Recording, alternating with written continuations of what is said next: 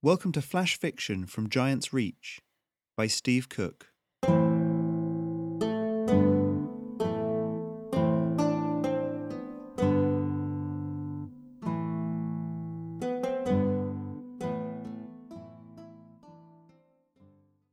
One of my absolute favourite things, whether I'm running a Dungeons and Dragons session or reading something out loud to children I teach or just reading something out loud to myself, is doing the voices when I'm writing, I sometimes hear things in the voices that I would read it in, and I find that really helps with characterization.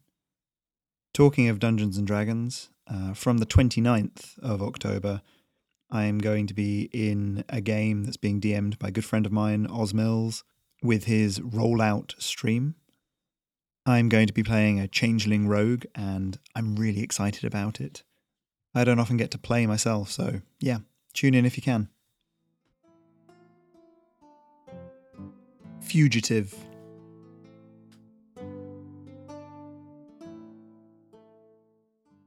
Jonas stood in the stillness of the deep forest.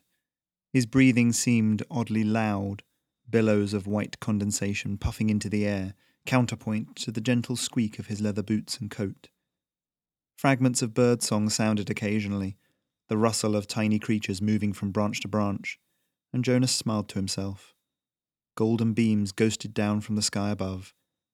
He smoothed his bushy white beard down, hauled the sack on his back higher, and resumed his walk home. The cabin stood in the shadow of a cleft of rock thrust through the soil, on the top of which a green cloak of moss had grown. The back of the wooden structure became a canopy that partially concealed a forge, tools lying out in the open on metal racks. A path of fragmented stone marked the start of what he considered his property, and Jonas wasted no time in slinging the sack down by the front door on his way in. The little cabin, one room and sparse with it, was cool and smelled a little damp. The form on the bed, his bed, seemed to exude the smell. Hunched up as he was, wrapped in blankets, the lad on the bed barely seemed human. Jonas tutted, blocking the door open with a rock and kicked the bed frame. Time we be getting up, he rasped. Come, boy. The face that peeked out from under the woolen blanket was bleary and half asleep, accompanied by a mumbled reply that didn't even attempt to have words in it. Jonas shook his head. Outside, boy. Ten minutes. By the time the gangly lad finally emerged from the cabin, Jonas had raked the ashes from the forge. With the wood from the sack, he had kindled a merry flame one that would soon become a steady glow that could be nurtured. Boy. Leon, the boy said. It's Leon. Act like a man, boy, and I'll treat you like one. Jonas said. Now then, you're ready for work. Coffee first, Leon said. He went around the back of the cabin to where his bag was stored and brought out his precious metal coffee pot. Without waiting for an invitation, he plonked it into the forge Uh, that stuff'll poison your mind, Jonas growled. It's a drug, boy. You're dependent on it. Probably, Leon said, but it does feel good. The pot ticked as it heated up, the intense heat of the forge working on it, and before very long he had a tin mug full of strong black coffee. Leon made a small sound of intense satisfaction. Jonas shook his head and picked up a pair of tongs, one of the horseshoes left unfinished from the previous day still lay on the anvil, and he thrust it into the fire. Bellows, boy. Leon began to lean on the bellows, balancing his mug of coffee in the other hand.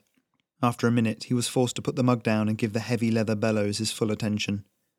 You left this undone, Jonas said, tapping the horseshoe with the tongs. It was dark still, the fire only just beginning to touch it. Said to get it done before the day ends. I lost the daylight, Leon said, and you always say not to work on past dusk. Hmm, but how much of the daylight did you waste, boy? Jonas picked up his heavy leather apron and tied it round his middle, then leaned on the anvil. Why are you here, boy? I told you, Leon said. I'm apprenticing. You're hiding. Or running. You don't want to be a smith, boy. You've sought me out. In the middle of nowhere. But you're not really here now, are you? Not where it counts. Jonas tapped his own forehead. Not up here. Leon opened his mouth, but no words came, his eyes unfocused. And after a moment, Jonas heard it too the thunder of uplifted paws on forest floor. Now, who could that be? Jonas muttered. He looked towards the sound, away from Leon, and by the time he looked back, the boy was cowering in the corner. Boy? They can't know I'm here, Leon said. His face was as white as his shirt, hands up and trembling. Don't, don't tell them. Jonas frowned, but before he could question the boy further, the intruders came into view, riding rabbits, carefully navigating their way between trees and under low hanging branches, came three soldiers. They wore loris colours on their tabards, blue and gold, and all three were armed. The rabbits stopped short of the start of the stone path that led to the cabin. The lead rider turning in her saddle to address Jonas. Good morning. I am Sergeant Harriet Benwick. We're looking for a young man, about seventeen, brown hair, brown eyes, thin, about so tall. She gestured with one gloved hand. Mm, he in trouble? She shrugged. Deserter. Jonas folded his arms. Ain't seen him. There's a small reward if you do, she said. Mind if we check around your property? He could be hiding. Jonas tutted. A hot forge, he said. Not safe. We'll be careful, the sergeant said. She gestured to the other two riders who dismounted. Their rabbits sniffed the smoke filled air. You'll be accompanied, Jonas snapped. He turned as the two soldiers came closer, leading them into the forge area. All was quiet and still. As you can see, Jonas said, just my forge. One of the soldiers picked up the coffee pot, then the mug. These are military issue, he said. Sarge, got something? Jonas scowled, snatching the mug out of the soldier's hand.